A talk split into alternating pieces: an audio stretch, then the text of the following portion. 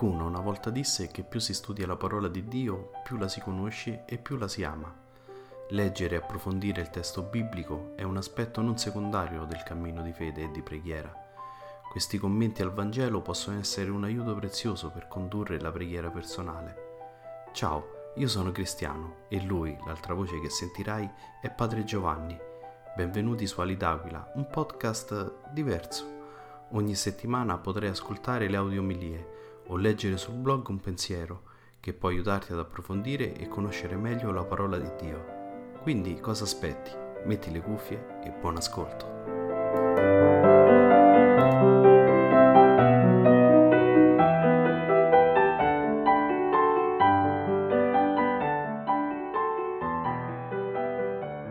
Dal Vangelo secondo Giovanni,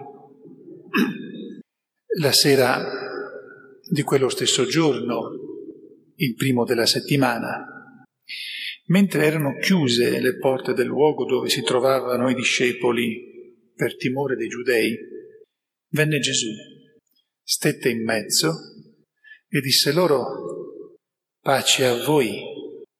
Detto questo mostrò loro le mani e il fianco e i discepoli gioirono al vedere il Signore.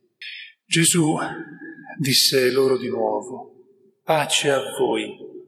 Come il Padre ha mandato me, anche io mando voi.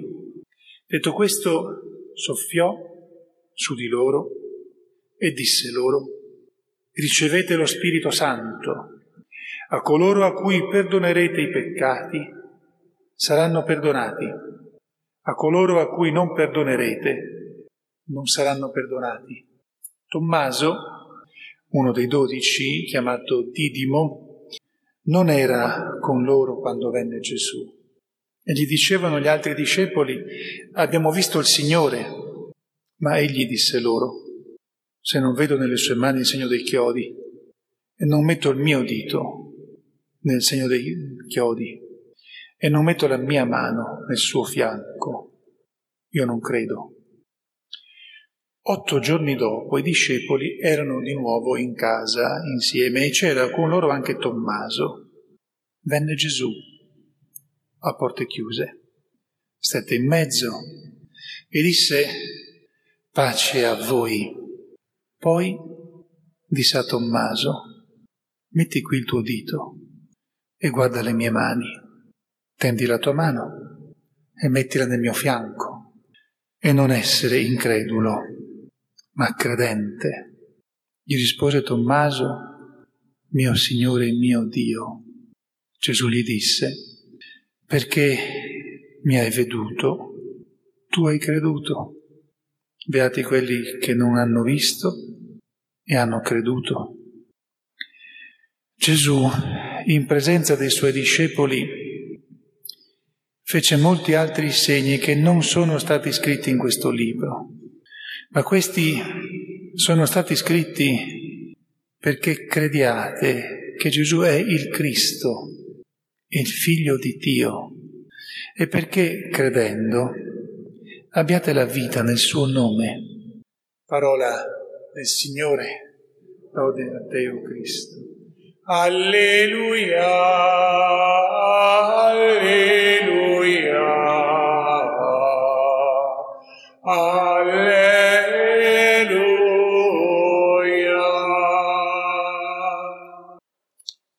Sia lodato Gesù Cristo. Devo dirvi che pur avendo cercato di prepararmi per l'omelia più volte, non, non sono riuscito a raccogliere una eh, riflessione che abbia un suo senso compiuto e che sia di qualche utilità. E pertanto non sarebbe indicato che io tenessi l'omelia. E in questo senso attiro la vostra attenzione soltanto su alcuni aspetti, possiamo chiamarli culturali, che ricaviamo dal, per esempio dal brano evangelico, come anche dalla prima eh, lettura. Avete visto che qui Gesù istituisce il sacramento della riconciliazione dando questo potere agli apostoli È in questa circostanza che Gesù dà ai suoi apostoli il potere di assolvere. L'aveva promesso, in questa circostanza lo dà. È qui che noi celebriamo in qualche modo il sacramento della riconciliazione. Nell'ultima cena celebriamo l'istituzione dell'Eucarestia assieme al sacerdozio, qui eh, ricordiamo, celebriamo la istituzione del sacramento della riconciliazione. Ci sono molti spunti per poter riflettere sulla fede e che cos'è la fede, sia da un punto di vista teologico, sia da un punto di vista umano. E fede, se uno legge con attenzione, non è certamente semplicemente credere in quello che non si vede, ma è credere proprio perché si vede. Si vede qualcosa, si sa con certezza qualcosa, per cui la intelligenza accogliendo il dono di Dio, può fare un atto di fede, che è un atto di certezza, non di dire speriamo che per sa poco qualcosa ci sia. C'è un'affermazione assoluta della divinità di Gesù che fa a Tommaso, c'è un rimprovero che Gesù fa a Tommaso e c'è anche lo scopo della scrittura del Vangelo. Eh, in presenza dei suoi discepoli fece molti altri segni, cioè gesti fatti che però hanno, hanno un significato profondo.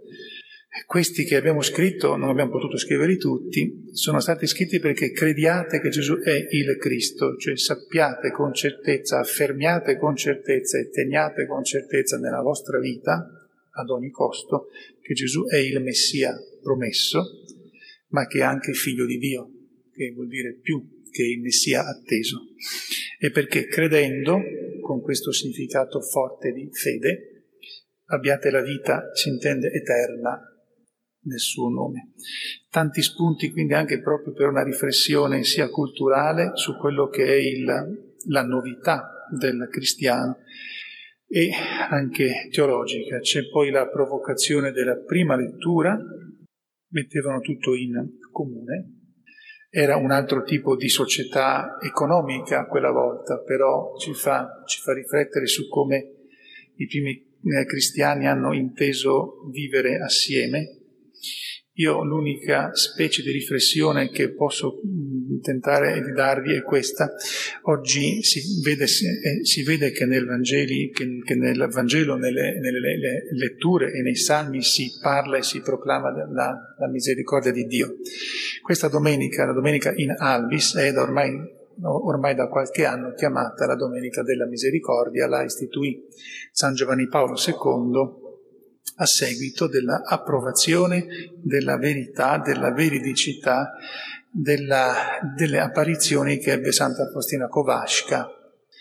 E Gesù, eh, parlandole, apparendole e parlandole tanto e sulla misericordia, e pensiamo soltanto che erano tempi particolari perché Santa Faustina muore quando inizia praticamente la seconda guerra mondiale, fu un uh, disastro dal punto di vista della mancanza di, eh, di misericordia. È la domenica dedicata alla misericordia.